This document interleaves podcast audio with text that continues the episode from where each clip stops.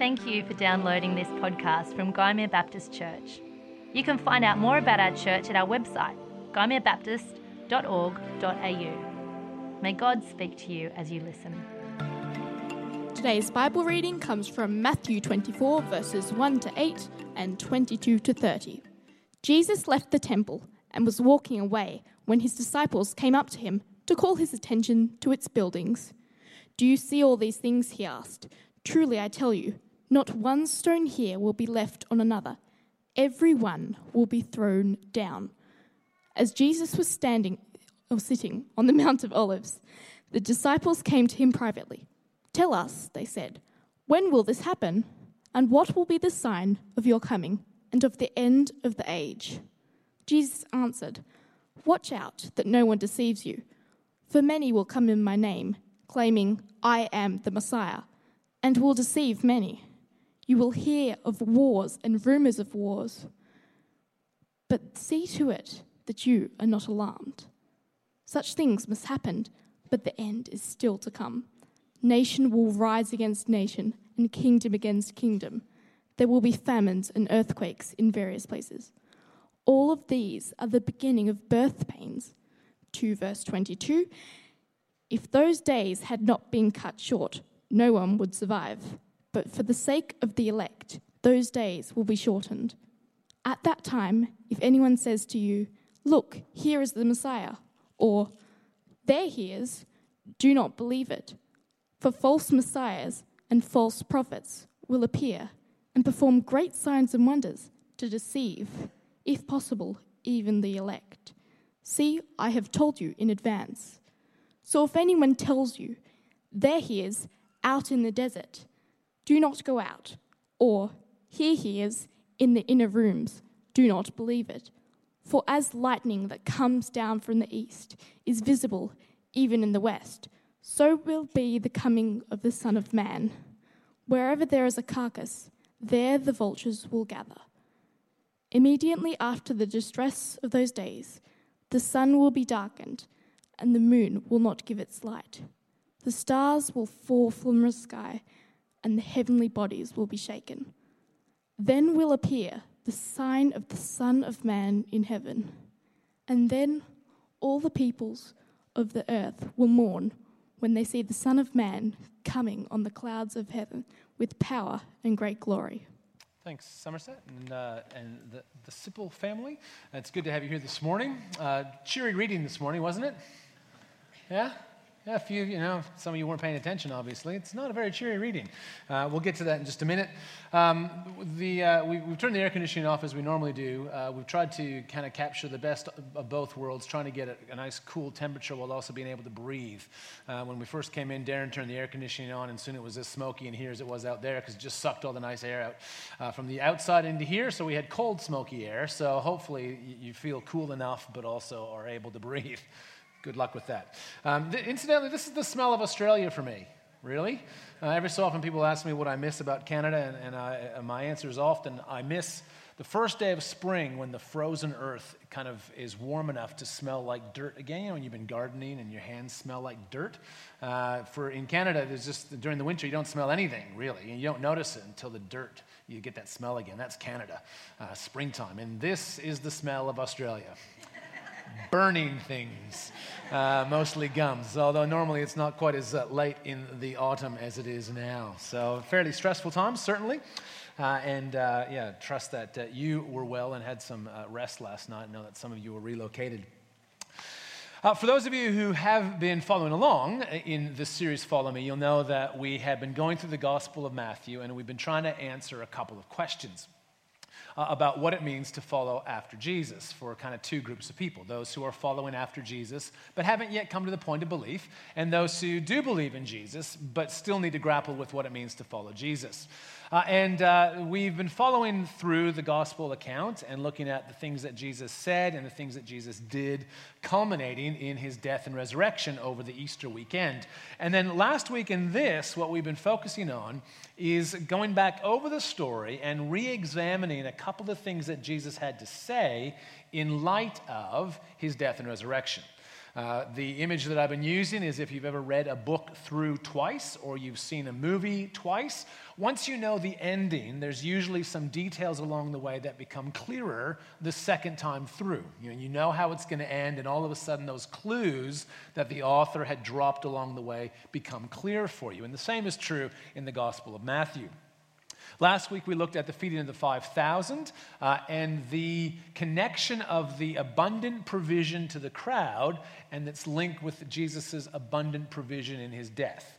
Uh, the, the kind of the easiest connection is between uh, Jesus taking bread, giving thanks, breaking it, and giving it to his disciples, which occurs in both places. We looked at the implications of that. And today we're looking at another of these kinds of claims that makes a lot more sense once you understand the death and resurrection of Jesus. But a whole bunch of context is necessary to make some sense of it, and that is the destruction of the temple which is a, a, pretty big deal.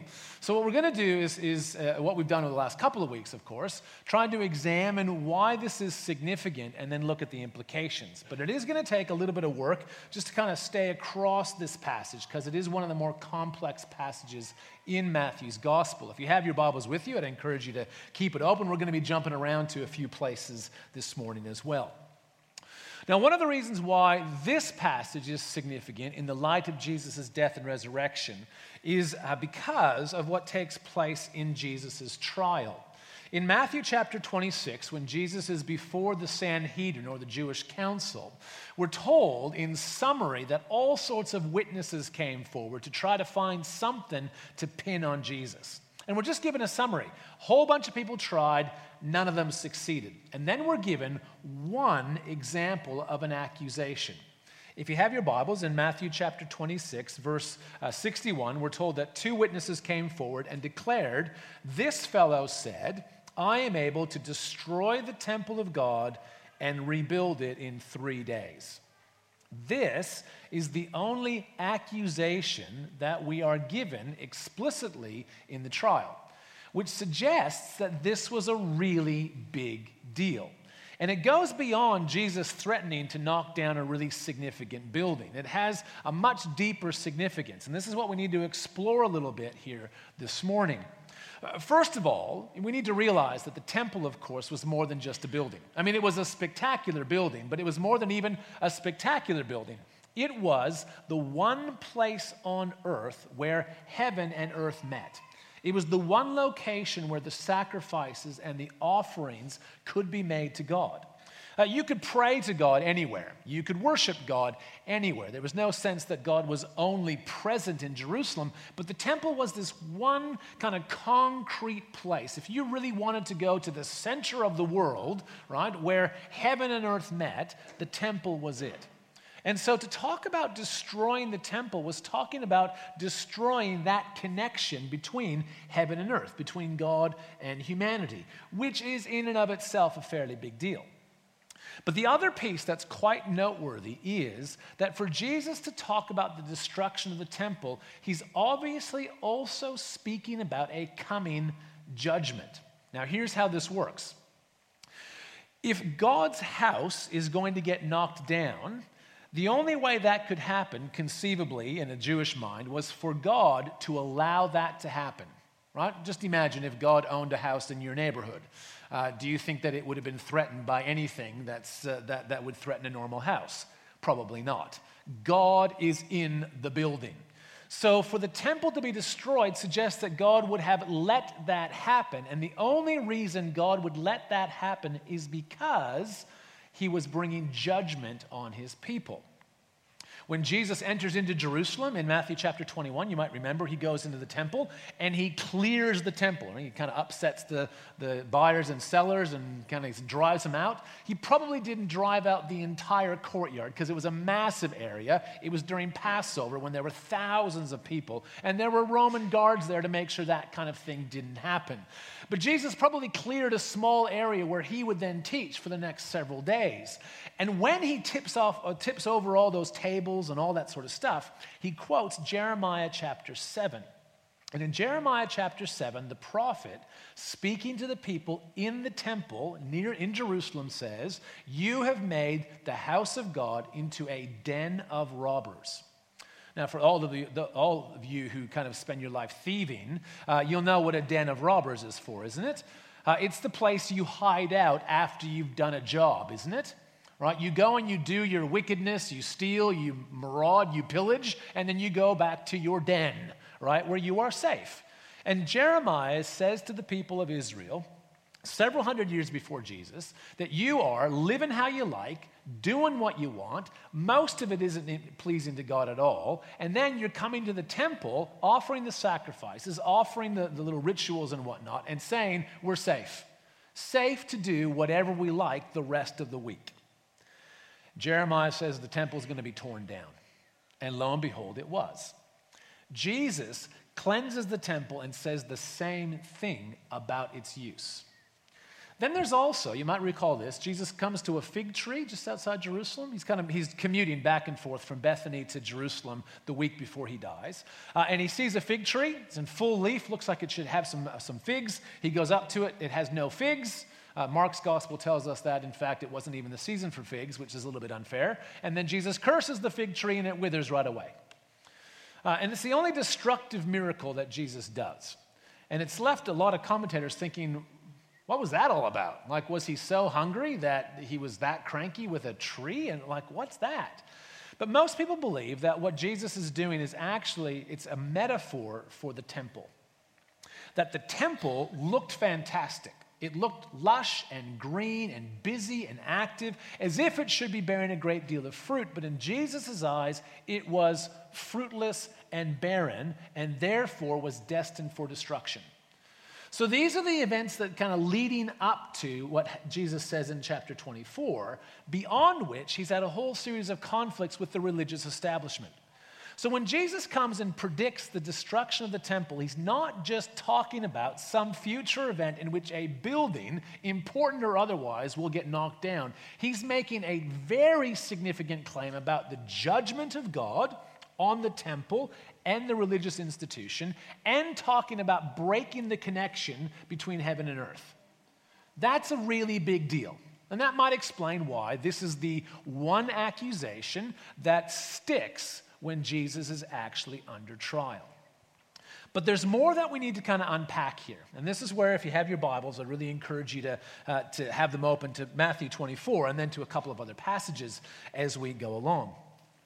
Because Jesus leaves the temple, his disciples point out how spectacular the temple was, and it was a spectacular, spectacular building. And then Jesus says it's all going to be torn down. And later, when Jesus is on the Mount of Olives opposite the city of Jerusalem, his disciples come and say, Tell us, when will this happen? And what will be the sign of your coming and of the end of the age? There's two questions they have. One, when will the temple be destroyed? And secondly, when will you come back? Now, those things are linked in the disciples' mind because the thought of the temple being destroyed sounds like the end of the world as far as they're concerned. If the temple's going to get knocked down, something big is happening. So they ask, when's the temple going to be knocked down? And what are the signs of your coming? And Jesus then takes the rest of the passage to answer that. Now, here's where it gets a little bit tricky.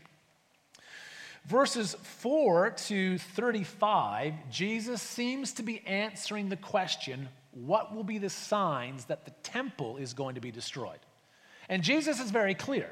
He's got very specific uh, d- predictions. There's a whole bunch of things that he alludes to in that that comes true basically in, in, in 70 AD when the temple was finally destroyed. But Jesus is very clear that he knows exactly what's going to happen. In fact, in verse 34, he says that this generation will certainly not pass away until all these things have happened. Those who are listening to me right now, this generation will not die before the temple is destroyed. Right? Then in verse 36, Jesus shifts to answer their second question. But about that day or hour, no one knows, not even the angels in heaven, nor the Son, but only the Father. At that point, he begins to talk about his second coming, another part of our Christian belief and doctrine that Jesus will come again at the end of all things. Where it gets tricky, because I think you're with me so far, right? Two questions, two parts of the answer, fine. Where it gets tricky is when Jesus is talking about the destruction of the temple, he uses language that sounds like the end of the world. So let me read a section to you, starting in verse 4. Listen to this. If this is the destruction of the temple, see how big the language gets really quickly. Watch out that no one deceives you, for many will come in my name, claiming I am the Messiah, and will deceive many. You will hear of wars and rumors of wars, but see to it that you are not alarmed. Such things must happen, but the end is still to come. Nation will rise against nation, kingdom against kingdom. There will be famines and earthquakes in various places. All these are the beginning of birth pains. Then you will be handed over to be persecuted and put to death, and you will be hated by all nations because of me. At that time, many will turn away from the faith and will betray and hate each other, and many false prophets will appear and deceive many people. Because of the increase of wickedness, the love of most will grow cold. But the one who stands firm to the end will be saved. And this gospel of the kingdom will be preached in the whole world as a testimony to all nations, and then the end will come. That doesn't sound like the destruction of the temple, does it? it it's escalated really, really quickly. And then we come to verse uh, 29, where he quotes from the Old Testament. And here's where we kind of get into the wider significance. This is where you need to kind of stick with me. Immediately after the distress of those days, the sun will be darkened, the moon will not give its light, the stars will fall from the sky, and the heavenly bodies will be shaken. Then will appear the sign of the Son of Man in heaven, and then all the peoples of earth will mourn when they see the Son of Man coming on the clouds of heaven with power and great glory. Now, once again, that sounds like the end, doesn't it? all sorts of cosmic signs. The sun's not shining, the moon's dark, stars have fallen, and the Son of Man, which is Jesus' favorite title for himself, coming on the clouds. That sounds not like the destruction of a building, but like the end. Here's where I want to draw your attention to a couple of passages in the Old Testament. If you have your Bibles with you, you might notice that the bit about the sun and the moon is actually a quotation uh, and uh, the footnote tells you to turn to Isaiah chapter 13. So if you have your Bibles, turn to Isaiah chapter 13. Uh, Isaiah chapter 13, verse 10, is one of several places in the Old Testament where this same kind of um, cosmic symbolism is used. You can find the same language in Isaiah chapter 34, and in Joel uh, chapter 2, um, and in Ezekiel chapter 32. Same kind of language. And they all share something in common. So in Isaiah chapter 13, verse 10, you see here the same words essentially that were quoted by Jesus. The stars of heaven and their constellations will not show their light. The rising sun will be darkened, and the moon will not give its light. The context, though, if you have your Bible, is a prophecy against Babylon. And here's the critical piece about these cosmic signs, which is true in Isaiah 13, 34, Ezekiel 32, Joel 2. And that is that whenever these cosmic signs are described, it's judgment within history. So Babylon was judged. They, they, they stopped being a world superpower. They were judged, but history continued. You follow me on this one?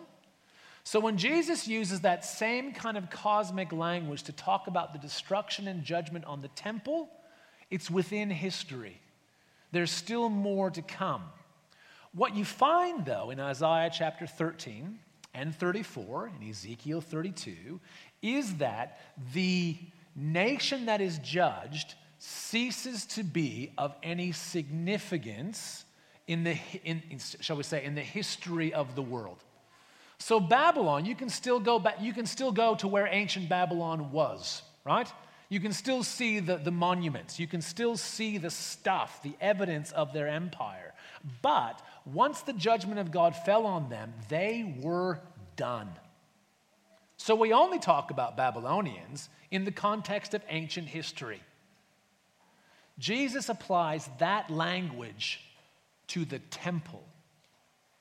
What he is saying is that the temple will be judged within history and it will cease to be of any significance going forward.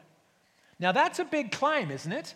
Because if the temple is the one place where heaven meets earth, and you're going to take that one place away, what in the world are you going to replace it with? Well, at Jesus' trial, he gives us an answer, doesn't he? I will destroy this temple and rebuild it in three days. Hmm, that sounds suspicious, doesn't it? It sounds like once again what Jesus is doing is making everything about himself, right? He's basically saying, I'm going to knock down the temple, not literally, but I'm going to basically make sure that the temple is no longer significant and I will replace it. The temple is currently the place where heaven and earth meet, where humanity and God can meet in a particularly significant way. I'm going to make that irrelevant and replace the temple with myself. And this is where we come to the second passage that is alluded to in Matthew 24, and that's Daniel chapter 7. If you have your Bibles with you, again, have a quick look at this passage. In Daniel chapter 7, Daniel is in the midst of a fairly significant vision in which there's the, Ancient of Days and there's opposition to the people of God, and then the turning point comes in verse 13 and 14. Daniel 7, verses 13 and 14. In my vision at night I looked, and there before me was one like a son of man, coming with the clouds of heaven.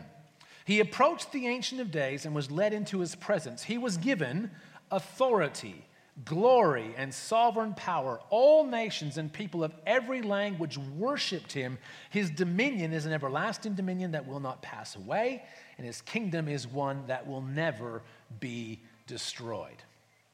This is the, the text which forms the basis of Jesus' favorite title for himself. When Jesus talks about himself in the Gospels, he describes himself as the Son of Man. And it seems to come from this text, where one like a Son of Man comes before the Ancient of Days, who is God, and receives authority, glory, dominion, and is worshiped.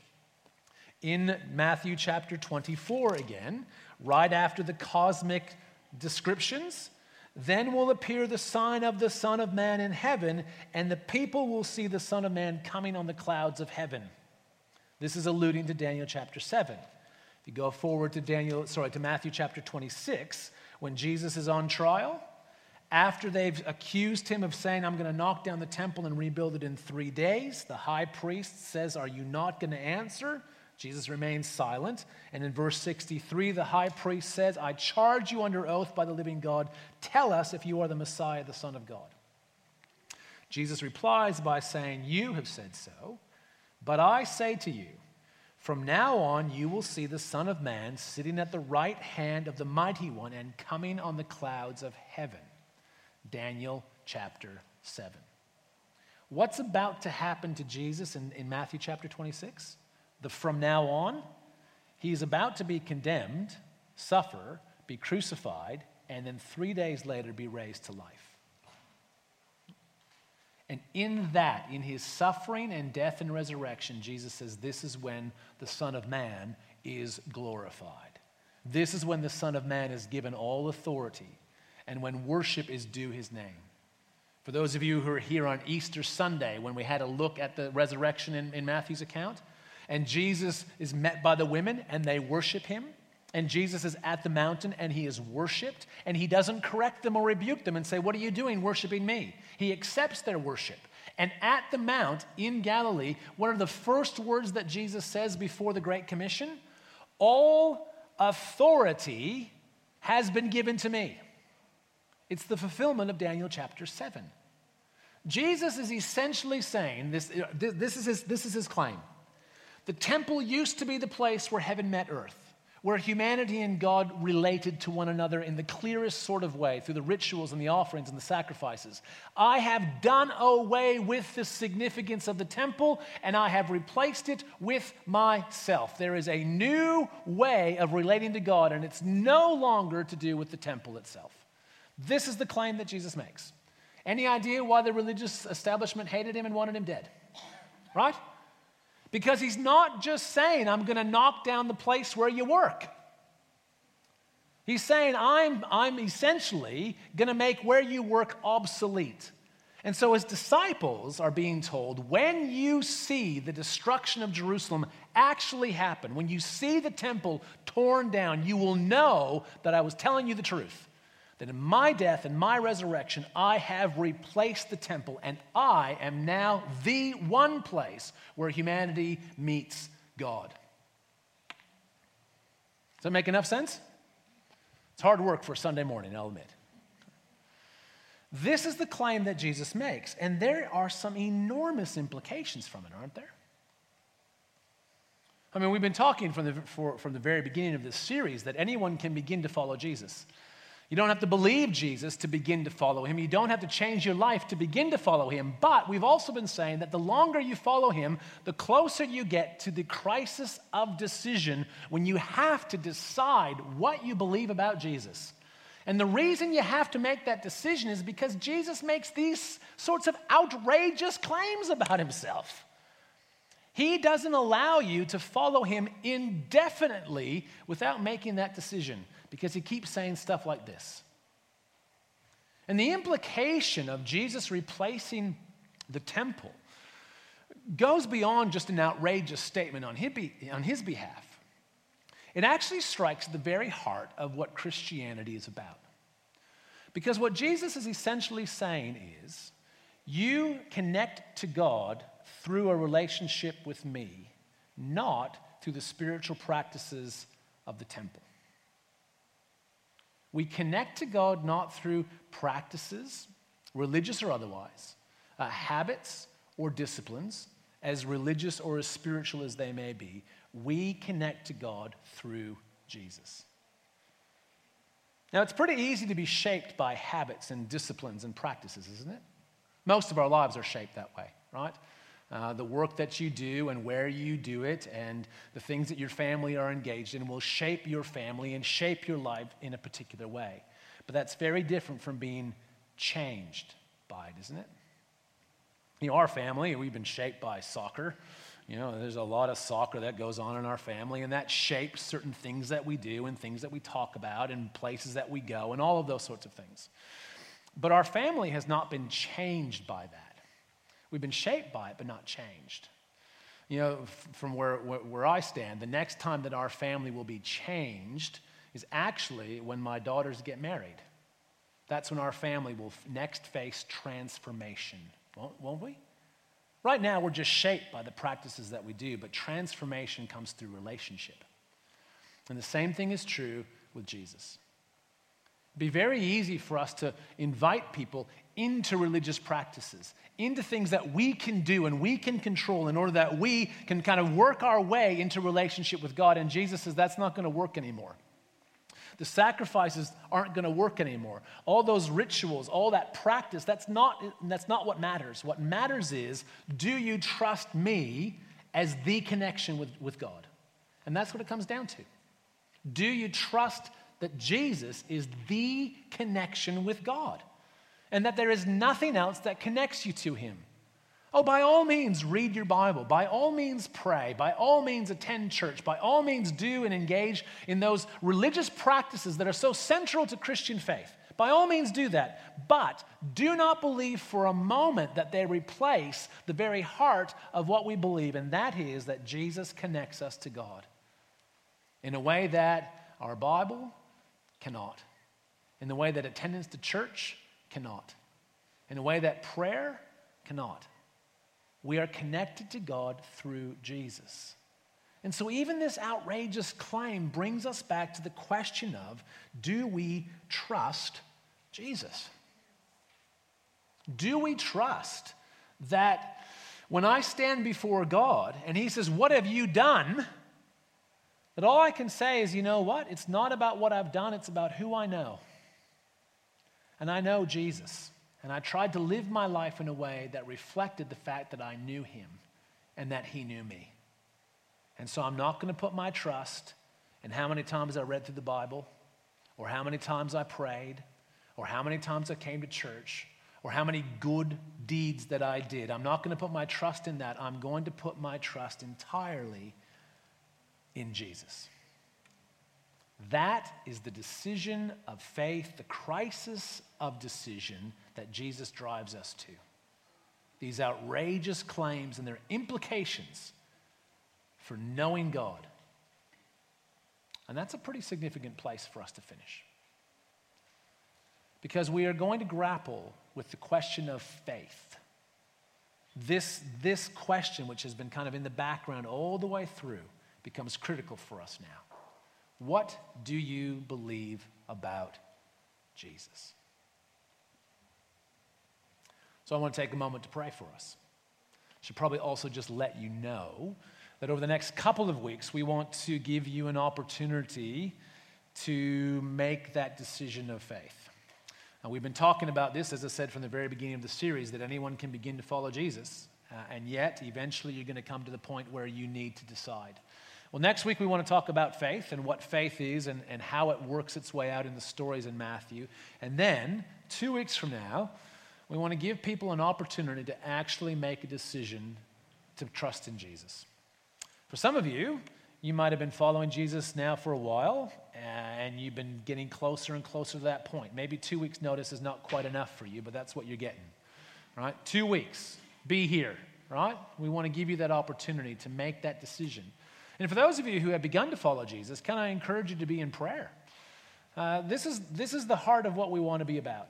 We want to see lives changed by Jesus. Not by the stuff that we do, but by Jesus.